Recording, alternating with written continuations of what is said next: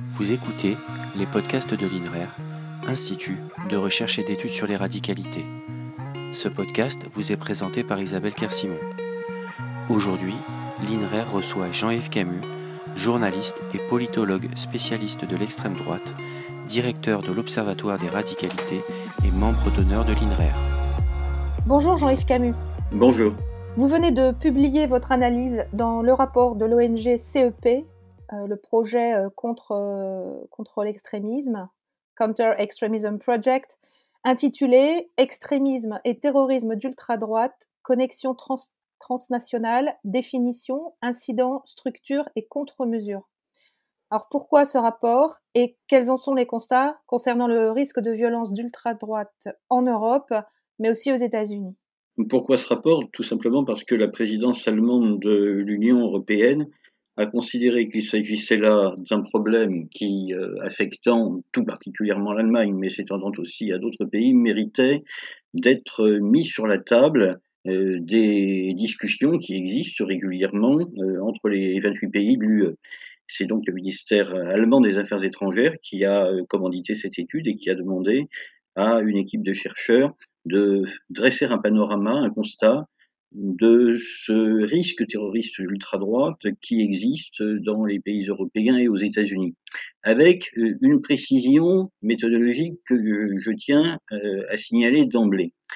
Euh, le terrorisme ultra-droite est évidemment secondaire comme risque par rapport à celui que pose le terrorisme de l'islam radical. C'est vrai dans tous les pays, ça l'était il y a dix ans, ça le reste absolument.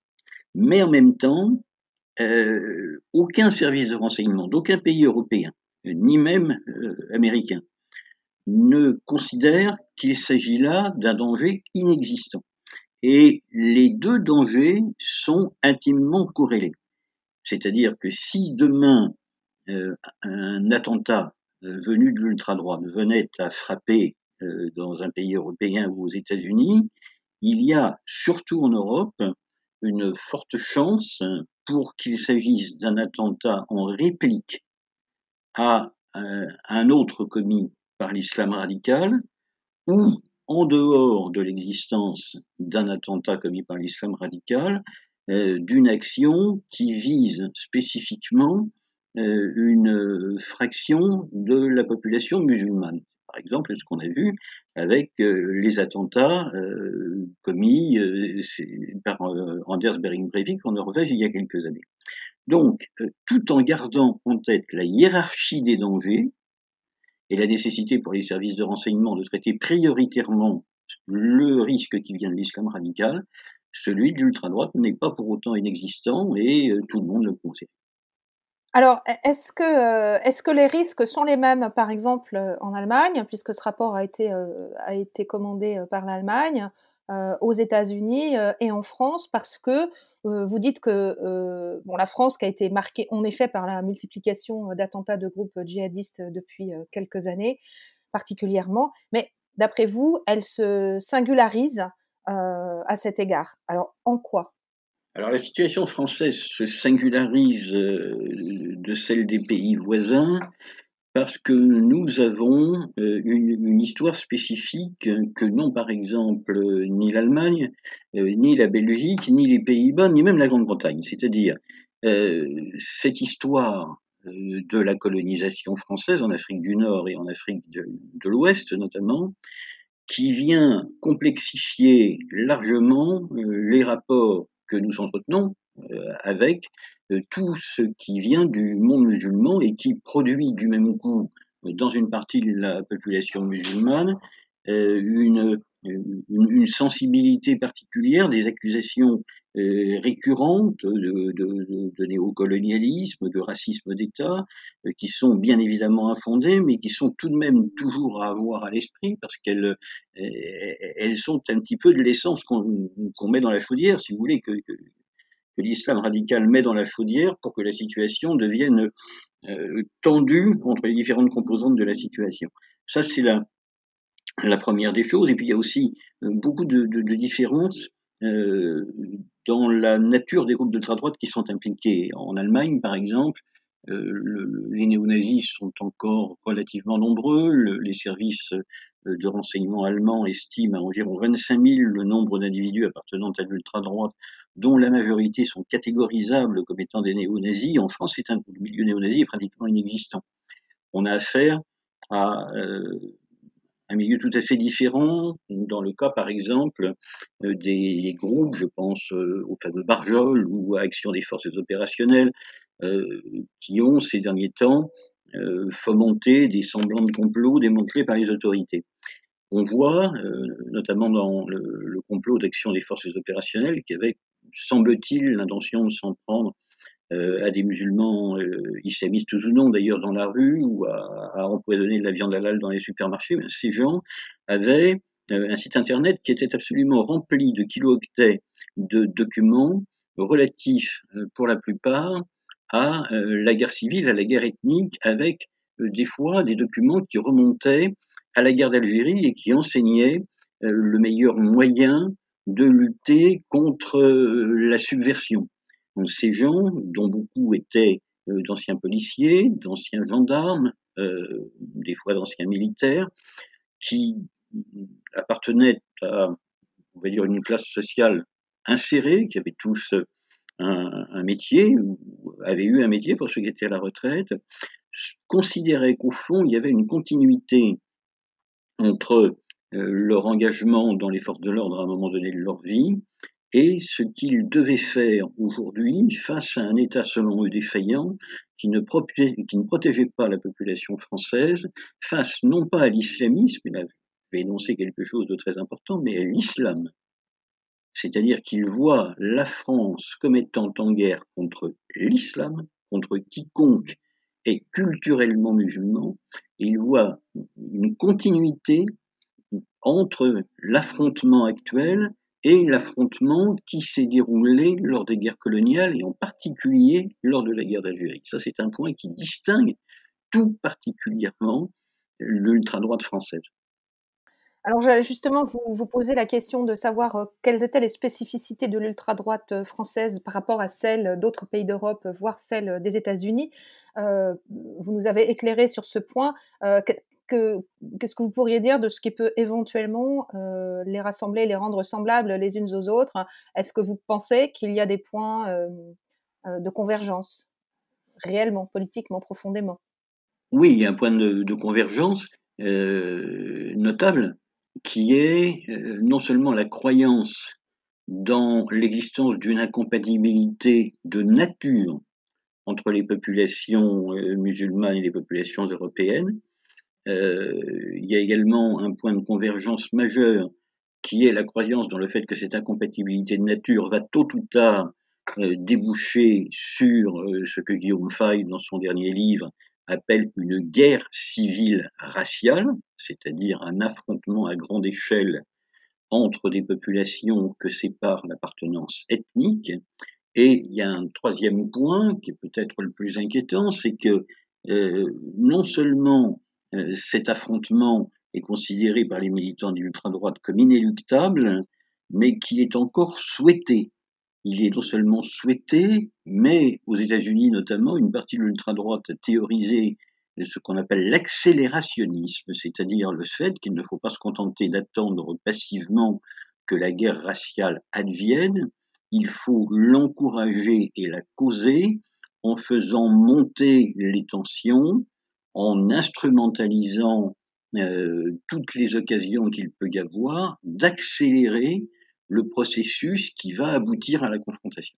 Oui, c'est d'ailleurs ce qu'avait euh, ce voulu faire récemment un, militaire euh, un militaire américain en, tentant de, de, monter un attentat contre ses frères d'armes. Je ne sais plus où cela se passait, mais c'est assez récent. la question que je voulais vous poser maintenant, c'est selon vous, quels sont les risques euh, que posent euh, des acteurs de l'ultra-droite, donc comme AFO s'ils existent encore, Jeunes Nations, Les Braves ou Bastion Social. Quels risques font-ils courir à la France, que ce soit au plan euh, numérique ou au plan opérationnel? Et puis, est-ce que leurs cibles, qui sont essentiellement musulmanes, sont les seules cibles contre lesquelles ils pourraient projeter des actes malfaisants? Au plan numérique, on estime que l'ultra-droite, premier et second, second cercle, c'est-à-dire militants actifs et sympathisants, c'est aux alentours de 3000 personnes en France. Ça n'est pas extrêmement nombreux par rapport aux 25 000 dont je parlais en Allemagne. ensuite, au plan opérationnel,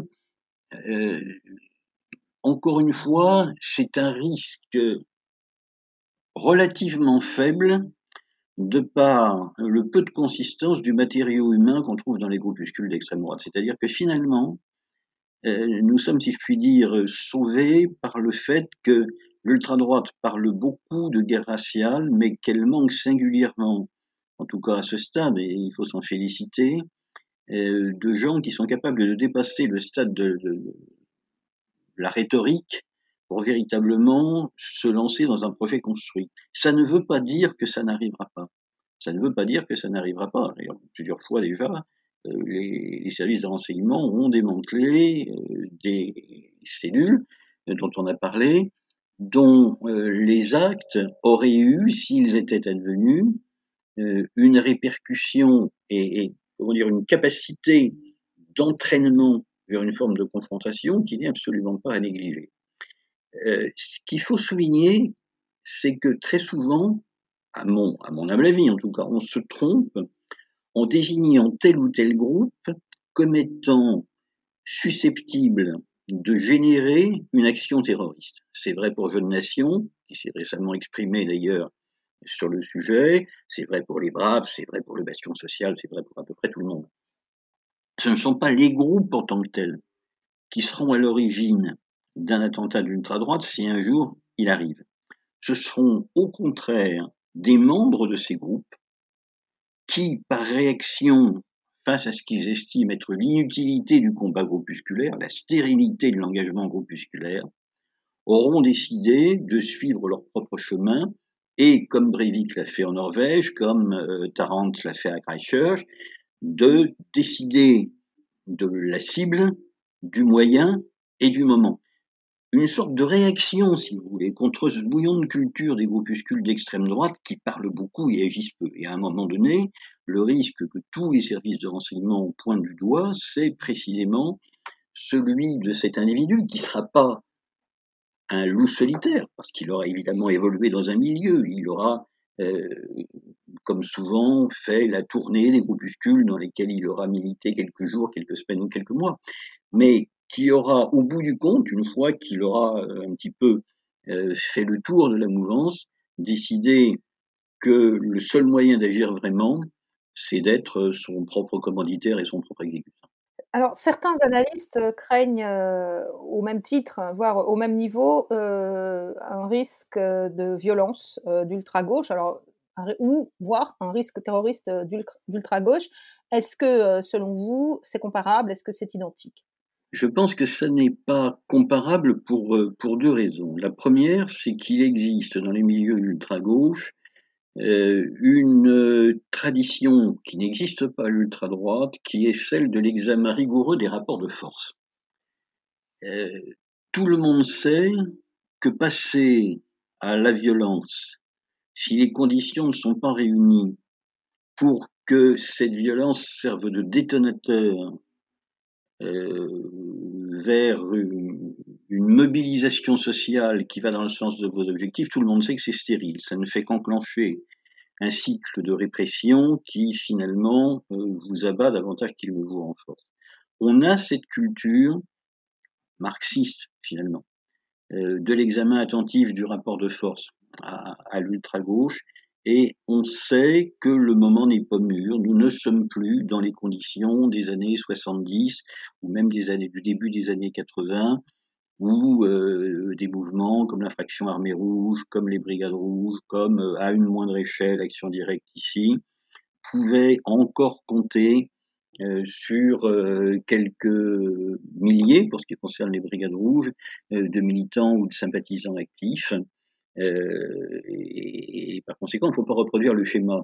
Euh, la deuxième raison, c'est qu'à l'ultra-gauche, on est aujourd'hui euh, sur le plan des mobilisations sociales et qu'on a de quoi faire. C'est-à-dire qu'on l'a vu avec, il y a quelques années, les manifestations contre le CEP, on l'a vu dernièrement avec les mobilisations contre la réforme des retraites, on le voit aujourd'hui avec celle contre le fameux article 24 euh, et ses répercussions sur le métier de journaliste. on l'a vu avec les Gilets jaunes, il y a aujourd'hui des mobilisations sociales qui font descendre dans la rue des dizaines de milliers de personnes. Donc à l'ultra-gauche, on considère que c'est sur ce mouvement social qu'il faut s'appuyer pour trouver des soutiens et faire avancer euh, ce processus qu'ils souhaitent, qui n'ont pas de réformer, ce ne sont pas des réformistes, mais d'enclencher la révolution à partir du processus social en cours. Ça, c'est une idée euh, qui, euh, évidemment, est largement compréhensible par des militants imprégnés soit de marxisme, soit d'anarchisme, c'est quelque chose de beaucoup moins compréhensible à l'ultra-droite, même si récemment, on a vu sur le site de Jeunes Nations un article très intéressant euh, être posté qui expliquait précisément ceci, c'est-à-dire que dans les conditions du moment et compte tenu du rapport de force existant entre, euh, on va dire, les suprémacistes blancs et le pouvoir, tout acte qui serait enclenché, tout acte terroriste qui serait enclenché aujourd'hui, tournerait inévitablement euh, au désavantage des milieux nationalistes. Et par conséquent, il fallait s'en abstenir. Mais euh, moi, je, je crois qu'il n'y a pas lieu de faire euh, de, de, de, parallèles et de renvoyer en quelque sorte dos à dos les deux mouvements. Non pas qu'ils ne présentent pas chacun euh, un, un, danger euh, pour euh, les principes républicains et pour la stabilité de l'État, encore que l'État en France est suffisamment solide pour y résister, mais tout simplement parce que les deux cultures sont radicalement différentes. Merci pour cette précision très, très importante. On sait que depuis ces trois dernières années, les services de renseignement ont déjoué cinq projets euh, d'attaque de l'ultra-droite. Est-ce que vous pensez que ce risque doit être euh, évolué exclusivement sous l'angle des groupes a, dont on a un peu parlé et qui, et qui sont identifiés d'ailleurs et euh, suivis par la DGSI Ou est-ce que vous pensez qu'il pourrait y avoir des choses plus nouvelles, moins identifiables à l'heure actuelle? Il y a très certainement, comme euh, je viens de vous l'expliquer, une, hypothèse qui est celle euh, du passage à l'acte de gens qui ne sont pas rattachés à, l'un ou l'autre groupe euh, bien suivi, comme vous venez de le préciser, par, les services de renseignement. Il faut examiner plusieurs hypothèses. La première hypothèse, c'est celle de, de l'engrenage menant d'un attentat islamiste massif à une riposte euh, d'un terroriste d'ultra-droite qui souhaiterait en quelque sorte euh, répondre à ce qu'il considère comme un acte de guerre par un autre acte de guerre. Et puis à partir de là, un scénario catastrophe d'action de, riposte où les uns et les autres se renvoient, si je puis dire, euh, action terroriste après action terroriste. Ça, c'est très, très hautement improbable. Moi, ce que je crains euh, beaucoup plus, c'est euh, que mature à l'intérieur de l'ultra-droite française un petit noyau de gens qui sont véritablement aujourd'hui dans une optique euh, de racialisme blanc qui euh, les amène à suivre la, même pente que leurs condisciples américains, encore que la culture des armes, évidemment, qui existe là-bas et pas ici, et, rend les choses assez différentes, mais qu'à un moment donné, euh, l'une de ces personnes frappe à peu près au hasard euh, celui ou celle qui, n'a pas euh, l'heure de lui ressembler, d'avoir la mauvaise couleur de peau, qui se trouve au mauvais endroit au mauvais moment. Et ça, évidemment, euh, c'est quelque chose de difficilement prévisible euh, parce qu'on a euh, un noyau dur de militants qui sont effectivement repérés, qui sont, qui sont suivis, mais euh, l'évolution, par exemple, de l'activité ouverte que constituent les manifestations, les défilés, les réunions diverses et variées dans l'ultra-droite et coutumière vers une activité qui est davantage en ligne, euh, avec de plus en plus l'utilisation de forums qui sont des forums, des, des, des forums cryptés, ou moins des, des forums semi-fermés, rend plausible l'hypothèse euh, un jour de l'acteur qui, qui, sort de nulle part et qui est passé euh, sous le radar euh, des services de renseignement. Mais merci, merci beaucoup à vous, Jean-Yves Camus, pour cet entretien. Merci. Vous avez écouté l'émission des podcasts de l'INRAIR, avec pour invité Jean-Yves Camus, journaliste et politologue spécialiste de l'extrême droite. Pour plus d'informations sur les actions menées par l'association, retrouvez-nous sur inrare.org. Jingle, mémorise du musicien australien Hatch.